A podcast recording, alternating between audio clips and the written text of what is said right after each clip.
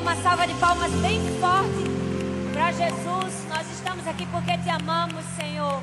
Estamos aqui por tua causa, queremos ouvir a tua voz. Glória a Deus. Quantos estão felizes nessa noite? Gente, meu Deus. Eu vou perguntar de novo. Quantos estão felizes aqui essa noite?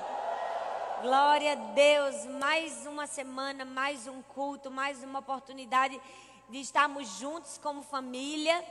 E nós tivemos um momento muito especial agora, que é o momento do dízimo, da oferta, né, de honrarmos a Deus com tudo que nós temos. E eu tenho uma novidade maravilhosa para contar é, para vocês. Né? A gente, domingo, inaugura a nossa nova igreja, o novo campus da Igreja do Amor, em Recife, na Zona Norte.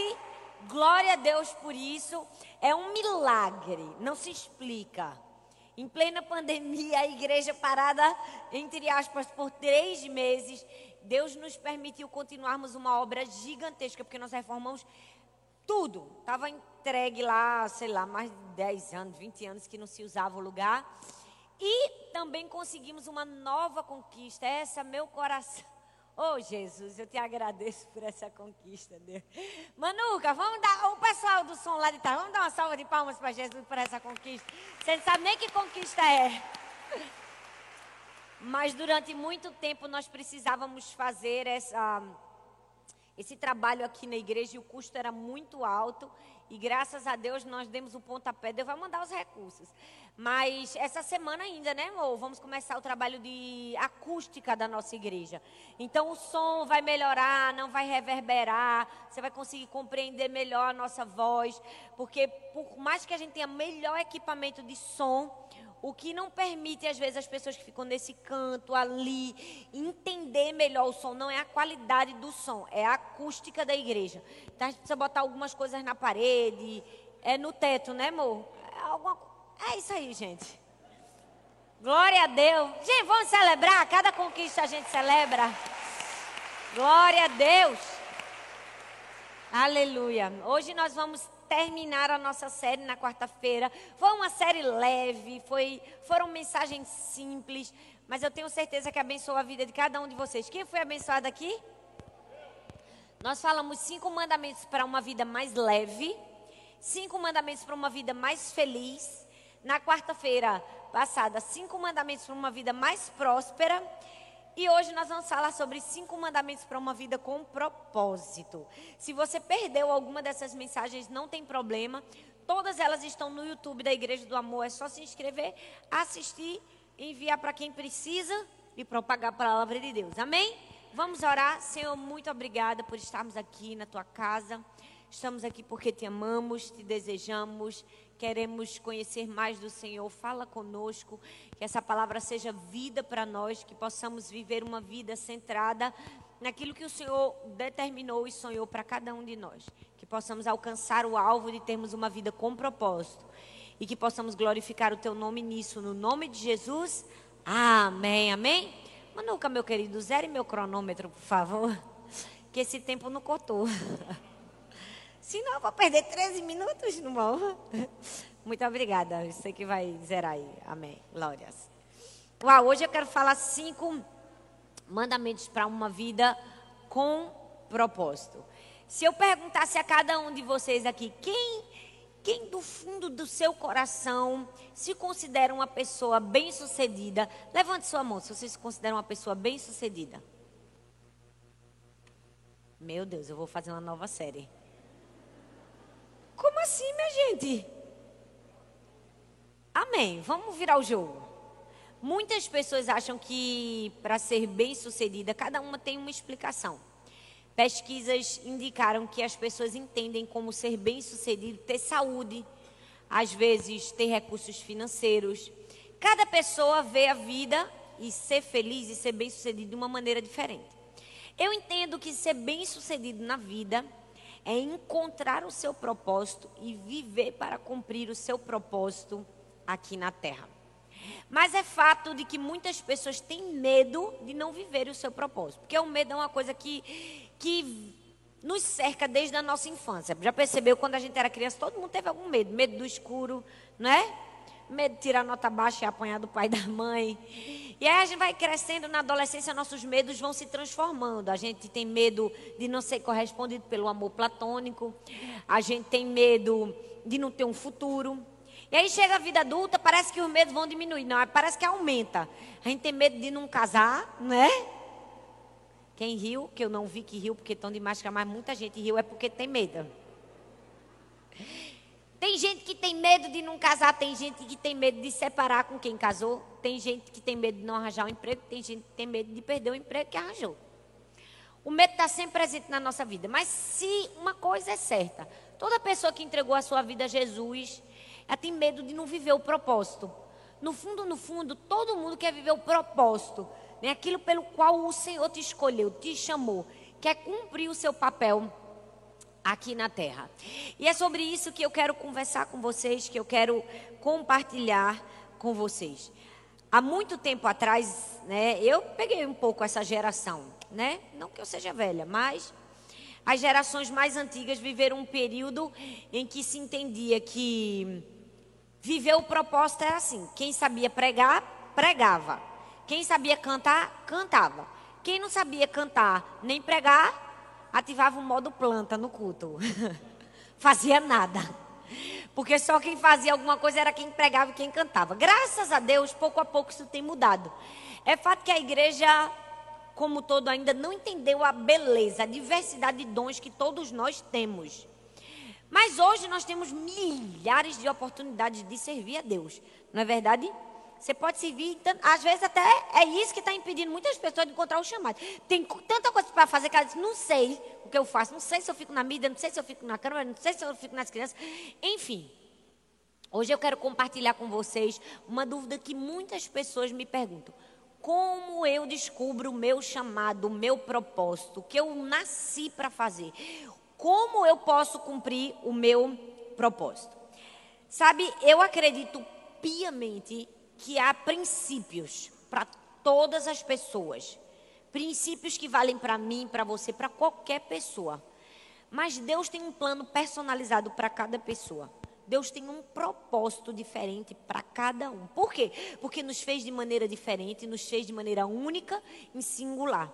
Então, mesmo que o mesmo princípio que eu tenha que obedecer, você também tem que obedecer. Deus tem um plano diferente para mim e para você. Amém, gente? Então, qual é a chave da coisa? Descobrir o nosso plano e cumprir o plano que Deus nos chamou. Mas para isso a gente vai ter que aprender algumas coisas que eu quero compartilhar com vocês hoje, alguns mandamentos, algumas lições.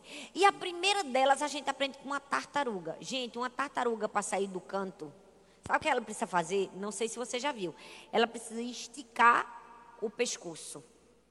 Já viu uma tartaruguinha andando, a bichinha? Ela anda bem devagarzinha, mas ela bota a cabecinha para frente. E na vida é assim, para a gente cumprir o nosso propósito, mesmo que a gente ande bem devagar, a gente precisa estar com o pescoço esticado, olhando para o alvo, olhando para o propósito que o próprio Deus desenhou para a gente. Por quê? Porque muitas distrações vão aparecer no meio do caminho. E as distrações nos impedem de viver o nosso propósito, de viver o nosso chamado.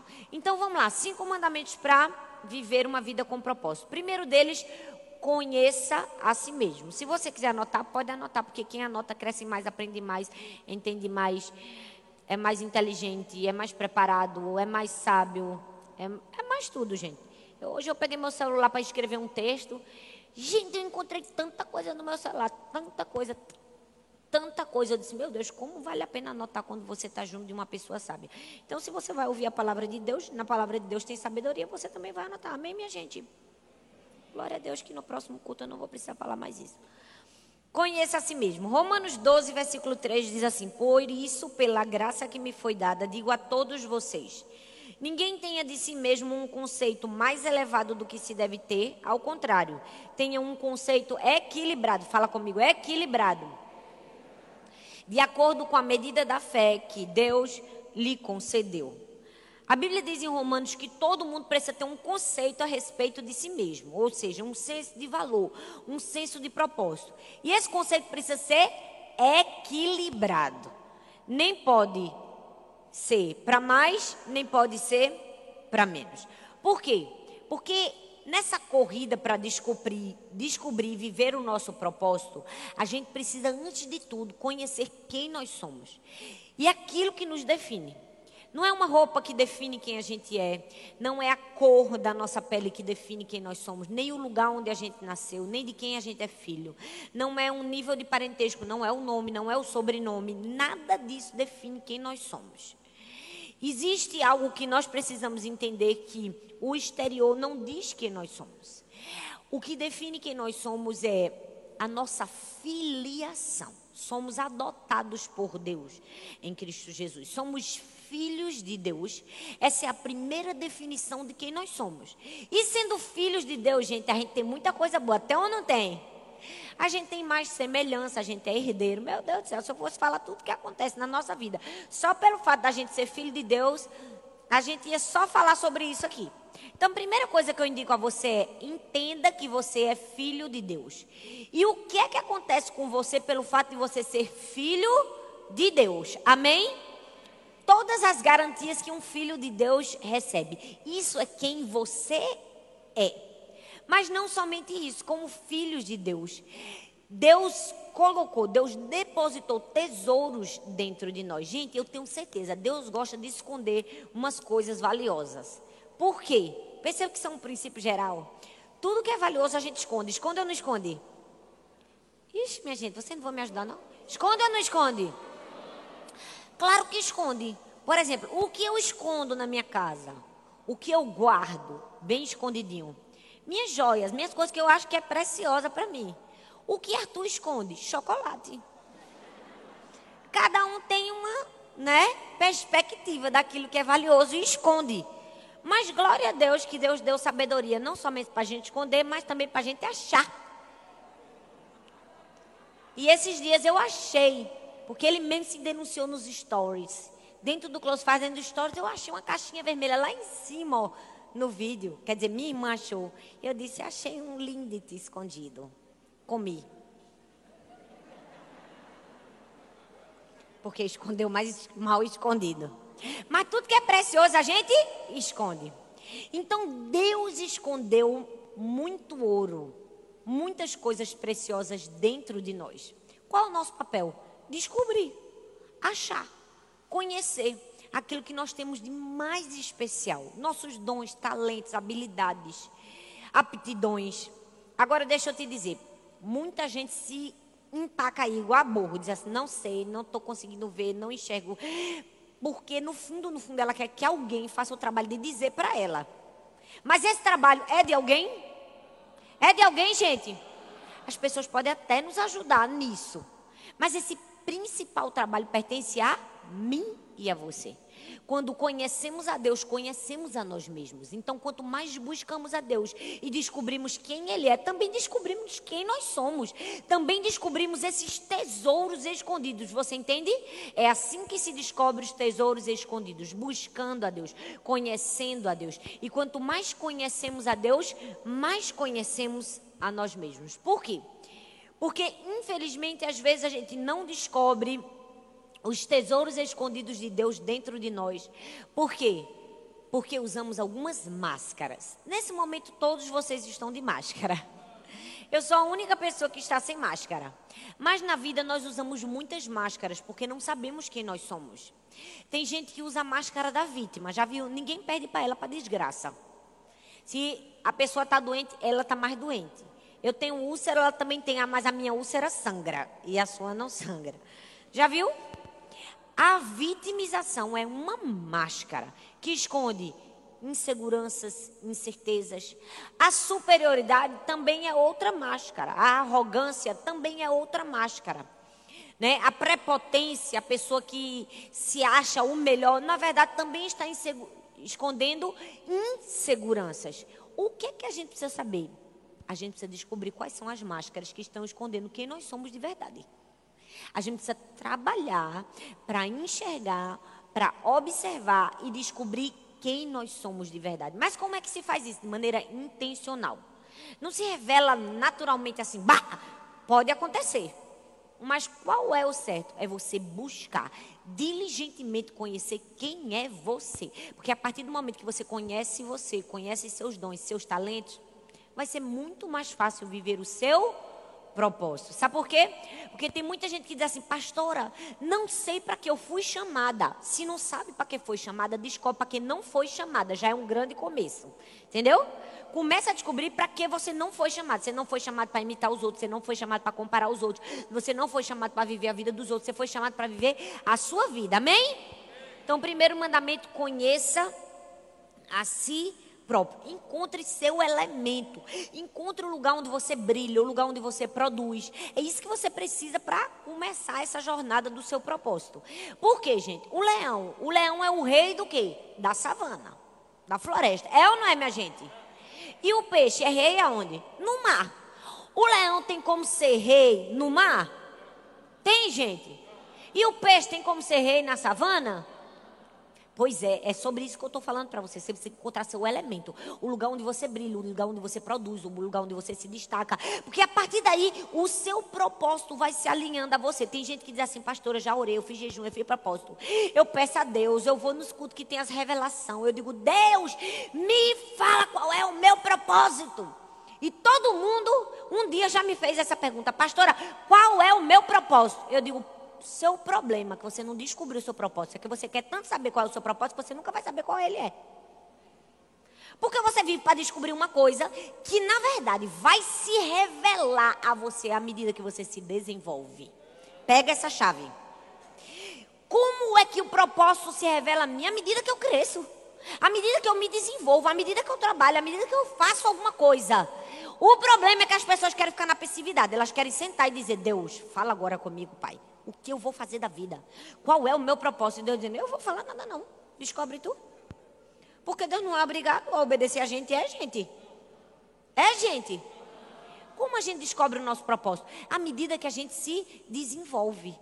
Quanto mais você trabalha, busca, estuda, quanto mais você se dedica, pouco a pouco você vai descobrindo seu propósito. Quer ver? Você começa a fazer uma coisa e diz: Isso aqui não deu certo para mim, não. Não nasci para fazer isso. Olha aí. Já é uma direção para o seu propósito. Não é isso.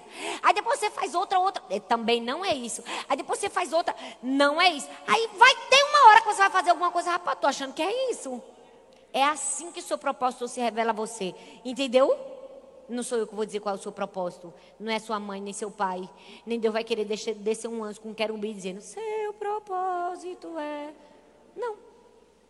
É simplesmente um processo de conhecer quem você é. E conhecemos quem nós somos, conhecendo quem Deus é. Amém, gente? Segundo mandamento para viver uma vida com propósito: seja amigo da disciplina. Fala comigo, disciplina. Não, mas fala com vontade, disciplina. Provérbios 23, versículo 12 diz assim: Dedique a disciplina o seu coração e os seus ouvidos às palavras que dão conhecimento. Uma das grandes chaves para a gente descobrir o nosso propósito e viver o nosso propósito é fazer uma lista de coisas que a gente não deve fazer. O problema é que a gente só quer fazer a lista das coisas que a gente deve fazer. Mas a gente primeiro precisa fazer as que a gente não deve fazer. Porque você já percebeu que são as coisas que a gente não deve fazer, que atrapalham a gente de fazer as que a gente deve? Se a gente fizer primeiro as que não deve, a gente vai conseguir fazer as que deve. Quer ver? Você deve ler a Bíblia. Mas às vezes você não consegue ler a Bíblia, porque você não fez a lista do não deve. Não deve ficar duas horas no WhatsApp, não deve ficar três horas no Instagram, não deve passar dez minutos a mais dormindo. Se você faz primeiro a lista do que você não deve, você vai conseguir fazer a lista do que você deve, entende? Amém, minha gente? Amém, minha gente? Então, o que é que você precisa? Você precisa ser amigo da disciplina. A falta de consistência, de perseverança, é um dos maiores erros das pessoas indisciplinadas. Por quê? Porque a gente nunca vai ser o que a gente faz uma vez perdida na vida. A gente vai ser aquilo que nós fazemos com constância, com perseverança, todo dia. Você entende? Quando nós temos constância, nós temos disciplina. E quem tem disciplina descobre e vive o seu propósito. A Bíblia diz que Daniel orava quantas vezes ao dia, gente? Três vezes ao dia. Isso nos fala de quê? Nos fala de constância, nos fala de disciplina. Toda pessoa disciplinada é uma pessoa que vive o seu propósito. Toda pessoa indisciplinada não vive nada, perde tempo e é um Zé Ninguém na vida. Nós precisamos de disciplina para vivermos o propósito de Deus. Mas tem gente que acha que é assim. Ela nunca orou. Aí de repente ela diz: Agora eu vou ser disciplinada. Aí no outro dia ela quer orar três horas. Não vai orar, filho. Não vai dar certo. Sua cabeça vai devagar. Você precisa ter disciplina sensata, aos poucos. Tem gente que quer fazer muito, por isso que não faz nada. Eu vi uma historinha de, de um homem chamado Seu Zé. Todo dia, meio-dia, ele entrava na igreja, ficava alguns minutinhos e saía. Todo santo dia. Era rigoroso. Todo dia, meio-dia, ela vinha para a igreja, ficava um tempinho, saía. E todo mundo ficava intrigado. O que, que Seu Zé faz todo dia, meio-dia na igreja? Aí uma mulher perguntou, Seu Zé, o que é que o senhor faz aqui todo dia, meio-dia na igreja? Ele fez, ah, todo dia de meu dia eu venho orar. Aí ela, orar? Mas eu achei que a pessoa que orava ficava pelo menos um tempinho. O senhor entra, mal entrou, o senhor já saiu. Ele fez, ah, é porque quando eu entro eu faço assim: Oi Jesus, sou eu, Zé. Eu vim te visitar. Converso com ele um pouquinho, depois eu saio. É simples, é pequenininho, mas eu sei que ele me ouve e sei que ele me entende. Aí, pouco tempo depois, seu Zé sofreu um acidente e foi parar no hospital. Lá no hospital, todo mundo ruim, todo mundo depressivo, todo mundo sem esperança. Seu Zé trazia alegria para todo mundo. E era aquela pessoa animada que contagiava todo mundo. E até que uma enfermeira chegou para ele e disse assim: Ô, seu Zé, fala aí o segredo para gente. Fala aí o segredo do, do senhor, mesmo no meio da desgraça, vamos dizer assim. Viver tão bem. Ele disse: Ah, é por causa da minha visita. Todo dia eu tenho uma visita. Aí ela ficou: Uma visita? Mas eu nunca vi uma visita, nunca vi ninguém visitar seu Zé. Ele fez, ele vem todo dia, meio-dia, ele aparece na minha cama, diz: Oi Zé, sou eu, Jesus, eu vim te fazer uma visita. Ei, às vezes a gente está esperando pelo extraordinário e perde a beleza do ordinário. O ordinário existe na constância. É muito melhor todo dia você dizer: Oi, Jesus, sou eu, Talita. Eu vim te fazer uma visita. Conversar um minuto do que você um dia da semana fazer um jejum, de tirar tudo, ficar já morrendo, orar 10 horas e passar o resto do ano sem nem falar com Jesus. Isso nos fala de disciplina, de constância. Quem quer viver uma vida com propósito precisa viver uma vida de disciplina. Por quê? Porque muitas pessoas são muito capazes, mas pouco estáveis. Eu quero que você entenda a diferença de capacidade para estabilidade. Você pode ser capaz, mas pode ser instável. Você pode ter dons, talentos e aptidões, mas a sua instabilidade pode roubar a sua capacidade.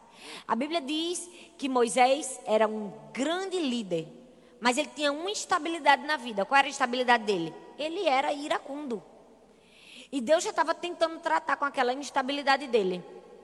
Ele não se deixou tratar com a instabilidade dele, perdeu de entrar na terra prometida. Por quê? Porque a instabilidade dele roubou a capacidade dele. Nós precisamos aprender que mais do que capacidade, nós precisamos de estabilidade. Nós precisamos de constância para viver o nosso propósito.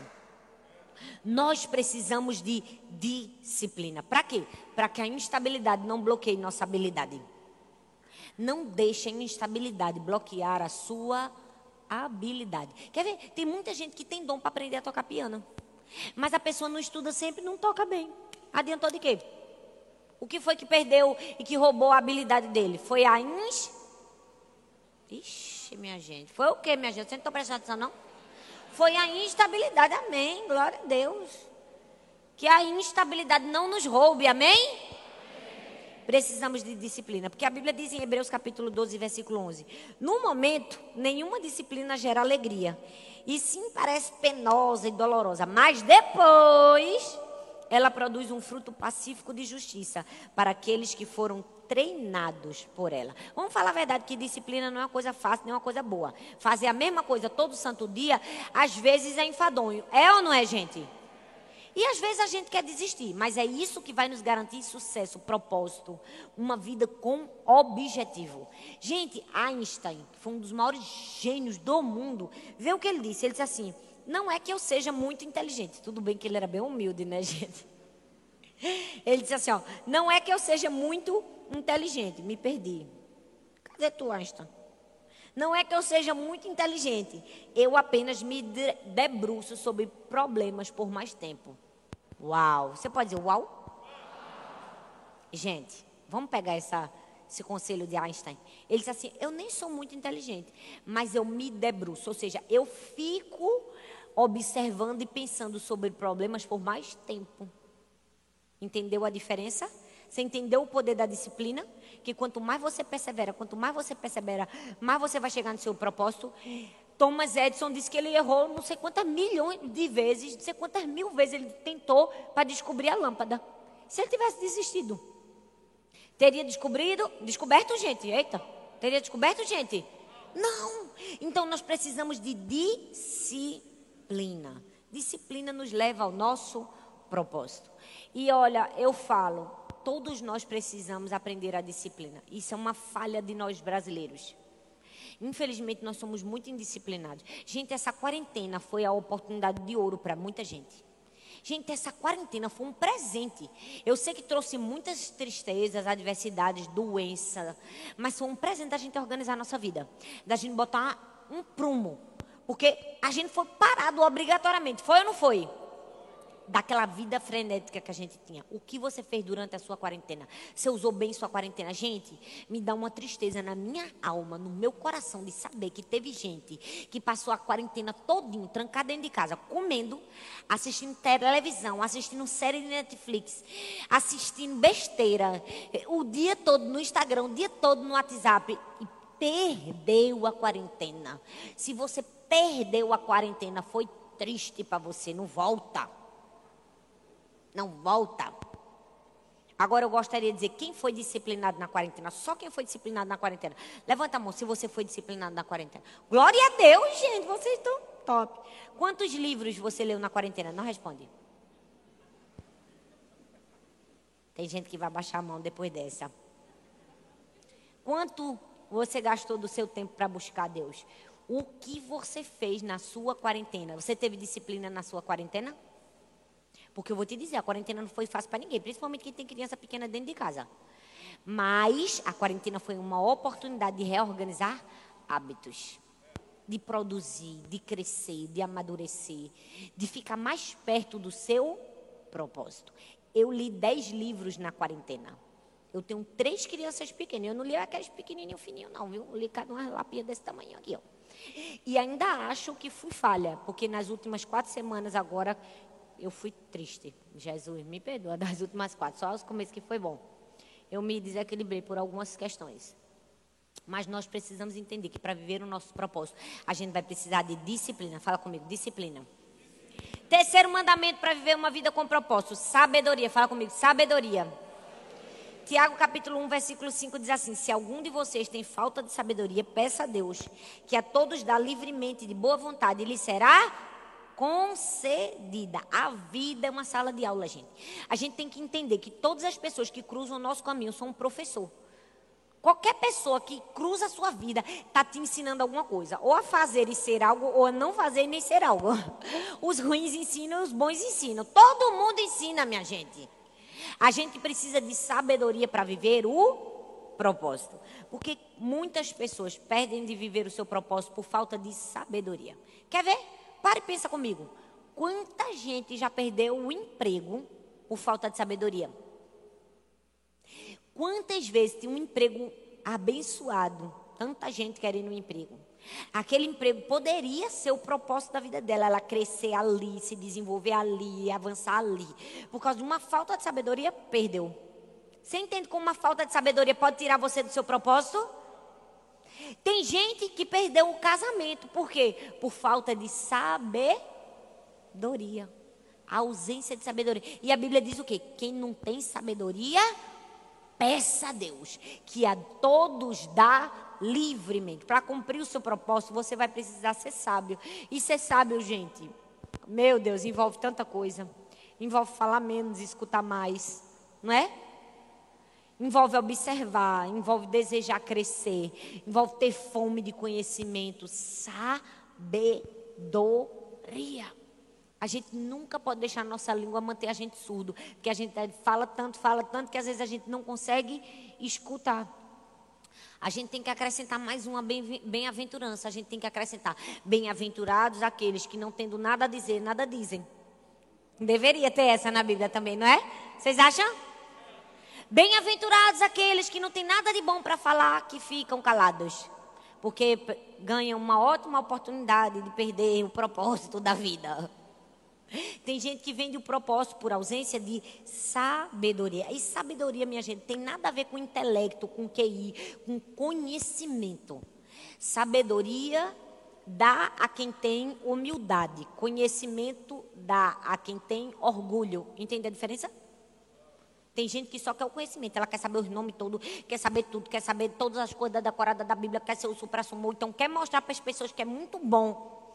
Mas no fundo, no fundo, não tem sabedoria para aplicar o que aprendeu. Adianta? Adianta? Não. Não adianta de nada você fazer todas as histórias da Bíblia, ler a Bíblia só para conhecer. Você precisa ler a Bíblia para ser transformado por ela. Cristianismo não é uma coisa que a gente aprende. Cristianismo é uma coisa que a gente vive. Que nós somos transformados. Não é simplesmente um código de doutrinas. É um código de mudança de vida, de transformação, que nos dá sabedoria. Amém? Então, terceiro mandamento, tenha sabedoria. Quarto mandamento, não deixe nada te parar. Vocês estão tão parados. Ô, minha gente, eu tenho, para mim que o povo ainda está reaprendendo a participar dos cultos. Vocês esqueceram, foi? Três meses, quatro meses. Vocês estão parecendo que estão morrendo. Quando vocês rirem, faça assim para eu ver que você está rindo. Porque está todo mundo de máscara. Então, olha só, eu vou ensinar vocês. Isso aqui é uma igreja. Essa aqui são as cadeiras. Eu sei que demorou muito tempo, porque a gente passou muito tempo assistindo culto de pijama. Mas agora não é mais assim, não, tá? Aí a gente participa, a gente diz amém, glória a Deus, aleluia, é isso mesmo. Ah, é, pronto. Pegaram? O que é que você precisa para cumprir o seu propósito? Não deixe nada de parar. Romanos 5, 3 ao 5 diz assim: Não só isso, mas também nós nos gloriamos nas tribulações, porque sabemos que cada tribulação produz perseverança, e a perseverança é um caráter aprovado. E o caráter aprovado, esperança, e a esperança não nos decepciona. Por quê? Porque Deus derramou o seu amor em nossos corações por meio do Espírito Santo que nos concedeu. A gente faz o quê? A gente se gloria na tribulação. Ou seja, a gente tem alegria nos problemas. Por quê? Porque os problemas nos ensinam a ter perseverança. É como se a Bíblia estivesse dizendo: os problemas nos ensinam a não parar. Isso foi um tapa na cara da gente. Porque a gente só quer viver uma vida, ó, paz e amor. Mas é o problema que te ensina a ser resiliente. É o problema que te ensina a ter força, a continuar lutando, a não desistir, a não parar. Por quê? Porque quem desiste nunca é lembrado. Só é lembrado quem continua, quem persevera. Nas Olimpíadas de 84, alguém se lembra de uma mulher chamada Joan Benoit? Não. Ela foi a ganhadora das Olimpíadas, medalha de ouro, mas ninguém se lembra dela. Lembra de uma das competidoras que machucou a perna e se arrastou por quilômetros para passar a linha de chegada. Aquela mulher nunca foi esquecida. Sabe por quê? Porque quem desiste é apagado da história, mas quem persevera deixa um legado. Nós precisamos aprender a perseverar para deixar um legado. Nós precisamos ir até o fim. A gente não pode desistir, a gente não pode deixar nada nos parar. Porque como nós queremos ser lembrados. Gente, a Bíblia fala que Davi foi lembrado por quê? Porque matou o gigante Golias. Foi ou não foi? Sansão foi lembrado porque se deixou destruir por Dalila. Na vida você será lembrado ou pelo inimigo que você matou ou pelo inimigo que matou você. Aí é você que escolhe. Você vai precisar descobrir: eu vou ser vencido ou vou vencer? Você precisa escolher a boa parte, você precisa escolher perseverar, você precisa escolher não desistir. Você precisa não permitir que nada te pare. Sabe por quê? Porque no caminho do nosso propósito vai ter cansaço, vai ter fadiga. Vai ou não vai? Vai. Mas nós precisamos entender que fadiga e desânimo não são sinais para a gente parar, são sinais para a gente usar a reserva. Quando você estiver cansado, quando você estiver desanimado, não é hora de você parar, é hora de você puxar da onde você não tem. Aquele gásinho, aquele combustível do fim e usar. Eu posso até dizer que eu estou aqui nesse, nesse, bem nesse estágio aqui, hoje. Mas eu não desisti, eu estou aqui, amém? Puxa a última gasolina do seu tanque, mas puxa, amém, gente? Não deixa nada te parar. Porque às vezes a gente vai ser atacado Vai ou não vai? Faz parte do treinamento dos guerreiros. Para vencer grandes batalhas precisa ser atacado. Saber lutar com as armas certas. E por fim, tenha em mente a eternidade. Último mandamento. Tenha em mente a eternidade. Viva uma vida pensando na eternidade. A Bíblia diz, portanto, meus amados irmãos, sede firmes e inabaláveis, sempre abundantes na obra do Senhor, sabendo que no Senhor o vosso trabalho não é vão. Por isso prossigo para o alvo a fim de ganhar o prêmio do chamado celestial de Deus em Cristo Jesus. Nós não estamos aqui para cumprir o nosso propósito simplesmente de termos uma profissão, de casar, de termos filho, mas de cumprirmos um chamado maior não podemos nos esquecer da eternidade. Do que estamos aqui para fazer por Deus e para Deus. Eu participei uma vez de uma conferência numa igreja chamada Saddleback Church, a igreja do pastor Rick Warren. Escreveu uma vida com propósito. Uma das maiores igrejas mais influentes do mundo. Nunca vou me esquecer desse dia. O pastor Rick Warren disse que quando o pai dele estava morrendo, ele no leito de morte, nos últimos momentos do hospital, ele dizia assim: apenas mais um, Senhor, apenas mais um. Me deixe falar do Senhor para apenas mais um. E toda enfermeira, e todo médico, e toda pessoa que entrava, ele falava de Jesus. E ele morreu dizendo apenas mais um. Sabe o que é isso? Isso é viver uma vida com propósito e com os olhos na eternidade. Você pode ficar em pé no seu lugar? Eu quero convidar você a viver uma vida com propósito. Você viverá essa vida quando você conhecer a si mesmo, quando você for amigo da disciplina, quando você tiver sabedoria, quando você não permitir que nada te pare. Por fim, quando você nunca se esquecer da eternidade. Quando você nunca se esquecer que o seu propósito é maior que você que sua missão é maior do que qualquer cansaço, que o seu chamado é maior do que qualquer ferida. Quando você entender que quando você diz assim, não dá mais para mim, você vai no tanque reserva e diz: tem um restinho de gasolina para eu buscar. Tem um restinho para eu puxar. Senhor, nós estamos aqui, Pai, porque não queremos viver uma vida mediana, medíocre, vazia, rasa. Queremos viver uma vida com propósito. Queremos viver uma vida que agrada o Teu nome. Eu te peço que o Senhor nos dê graça, sabedoria, inteligência.